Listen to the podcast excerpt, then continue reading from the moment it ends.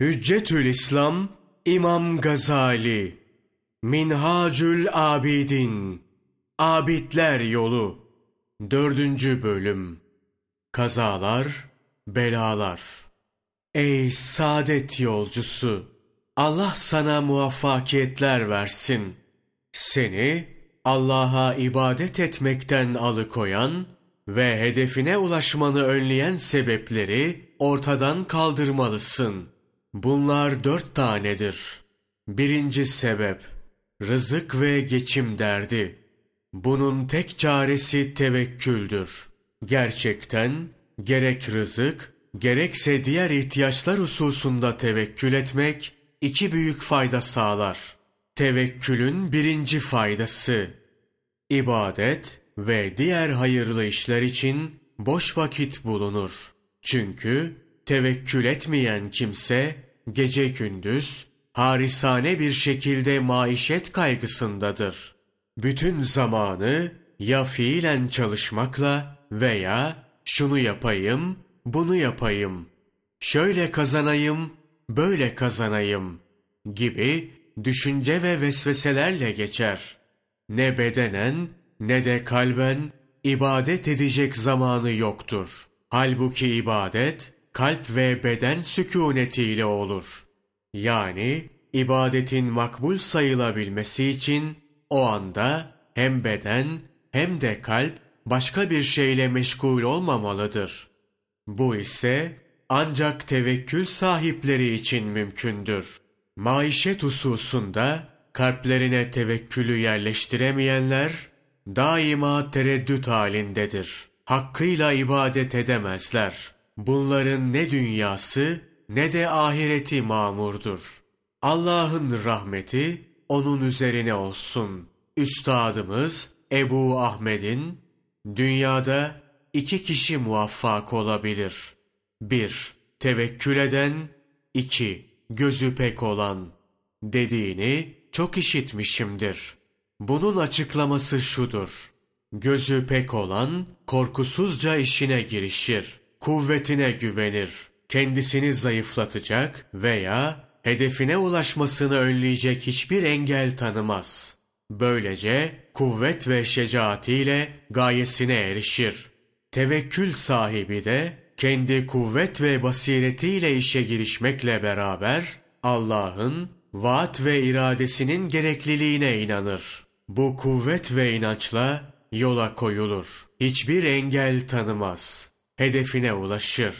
İradesini bir hususa bağlayamayan kimse daima tereddüt halindedir. Ne tevekkül ederek ibadetini yapabilir ne de fütursuzluk göstererek dünya işlerinde muvaffak olabilir. Onun sahibinden yem bekleyen damdaki bir eşekten veya kafesteki bir kuştan farkı yoktur. O büyük ve hayırlı işlere girişecek irade ve himmetten mahrumdur. Böyle bir şeye teşebbüs etse bile yolda kalır, başarısızlığa uğrar. Dünyayı çok seven, ehli himmet ve gayret olanların mal, can ve evlat sevgisini kalplerinden çıkarmadıkça muvaffak olamadıkları görülüyor.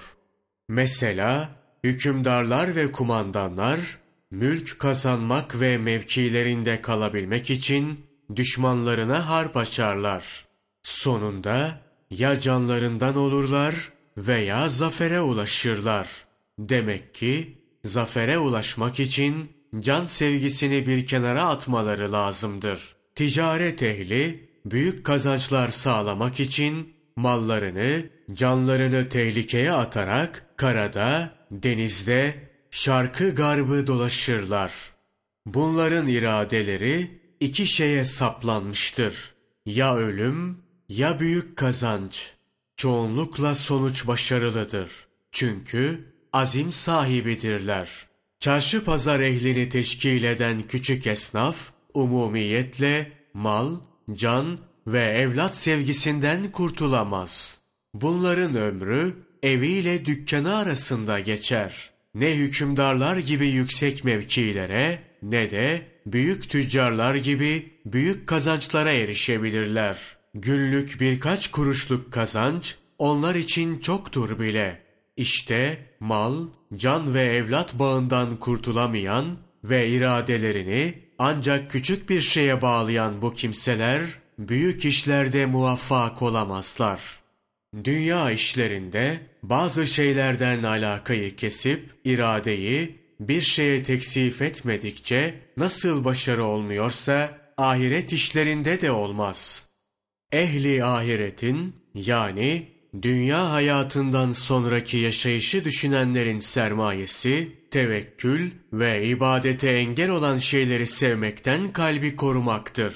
Maişet hususunda tevekkül edebilenler, ibadet etme fırsatını bulabilir, yeryüzünde korkusuzca dolaşabilirler. Onlar, Allah'ın kuvvetli kulları, dinin temsilcileri, hür kişiler ve yeryüzünün sultanlarıdır. Diledikleri yere giderler, diledikleri yerde otururlar. İlmi ve ameli, diledikleri büyük şeyleri yaparlar. Hiçbir engel görmezler. Onlar için her yer birdir. Zaman farkı yoktur. Peygamberimiz sallallahu aleyhi ve sellem bu gerçeğe şu hadisleriyle işaret buyururlar. İnsanların en kuvvetlisi olmak isteyen Allah'a tevekkül etsin. Allah yanında en sevimli olmak isteyen takva sahibi olsun. En zengin olmak isteyen kendi elindekinden çok Allah'ın yanındakine güvensin. Allah'ın rahmeti onun üzerine olsun. Süleyman Havvas şöyle der. Bir kimse hakikaten Allah'a tevekkül etse, hükümdarlar bile ona muhtaç olur. Nasıl muhtaç olmasın ki? Onun efendisi olan Allah'a herkes muhtaçtır. Allah rahmet eylesin. İbrahim Havvas anlatır. Bir gün çölde bir genç gördüm. Sanki bir gümüş parçasıydı. Nereye delikanlı diye sordum. Mekke'ye diye cevap verdi. Azıksız ve bineksiz olarak mı diye sordum. Şöyle cevap verdi. Ey Allah'a tevekkülü zayıf olan adam! Gökleri ve yeri idareye kudreti olan Rabbim, azıksız ve bineksiz, beni Mekke'ye götüremez mi? Mekke'ye vardığımda, onu orada gördüm. Tavaf ediyor ve şöyle diyordu. Ey nefsim! Ebedi seyahat et. Allah'tan başka kimseyi sevme. Beni görünce, ey ihtiyar, dedi. Azığın ve bineğin vardı. Niçin benden geriye kaldın? Allah'ın rahmeti, her ikisinin üzerine olsun. Bir defasında Ebu Muti ile Hatem Esam aralarında şunları konuşurlar. Ebu Muti İşittiğime göre siz azıksız diyar diyar gezebilirmişsiniz. Hatem Esam, benim azığım dört şeydir. Ebu Muti, nedir onlar?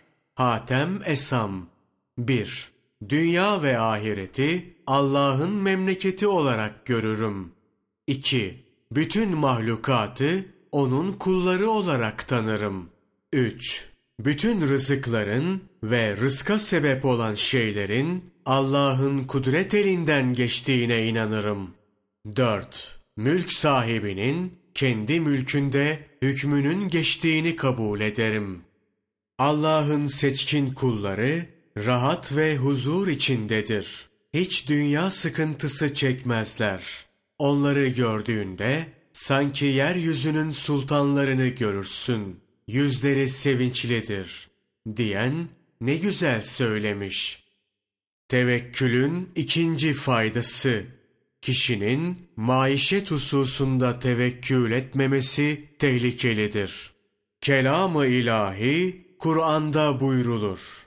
Allah sizi yarattı, sonra rızıklandırdı. Bu ayet, rızkın yalnız Allah'tan olduğuna delalet eder.'' Fakat yaratan yalnız bununla yetinmiyor. Zariyat suresi 58. ayetiyle rızkı vaat ediyor.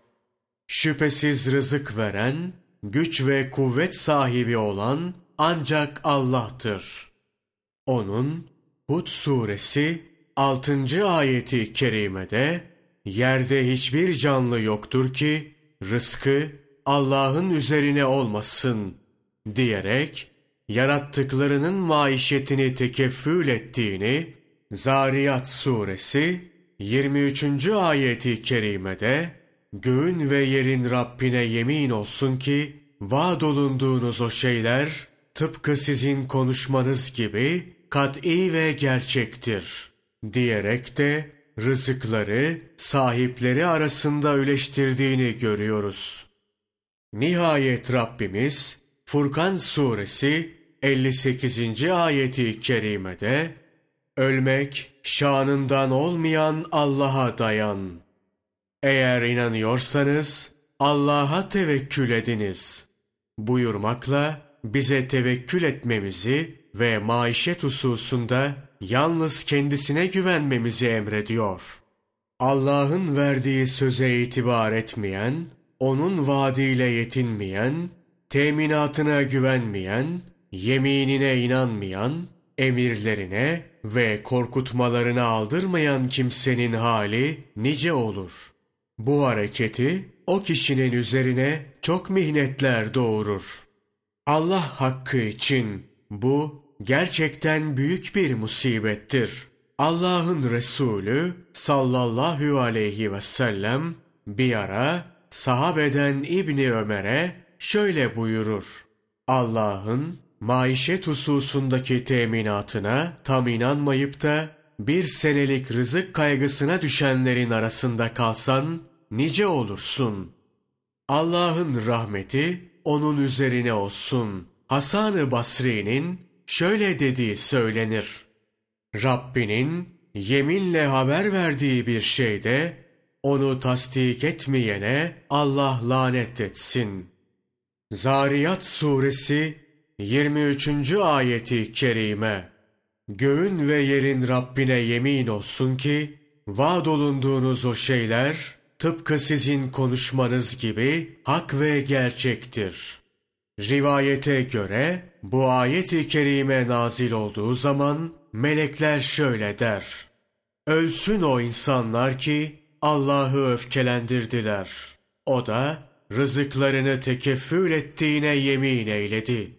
Allah'ın rahmeti onun üzerine olsun. Anlatıldığına göre bir ara Üveys Karani Allah'ı tasdik etmedikçe ona göklerde ve yerde yaşayanların ibadeti kadar ibadet etsen kabul olunmaz der.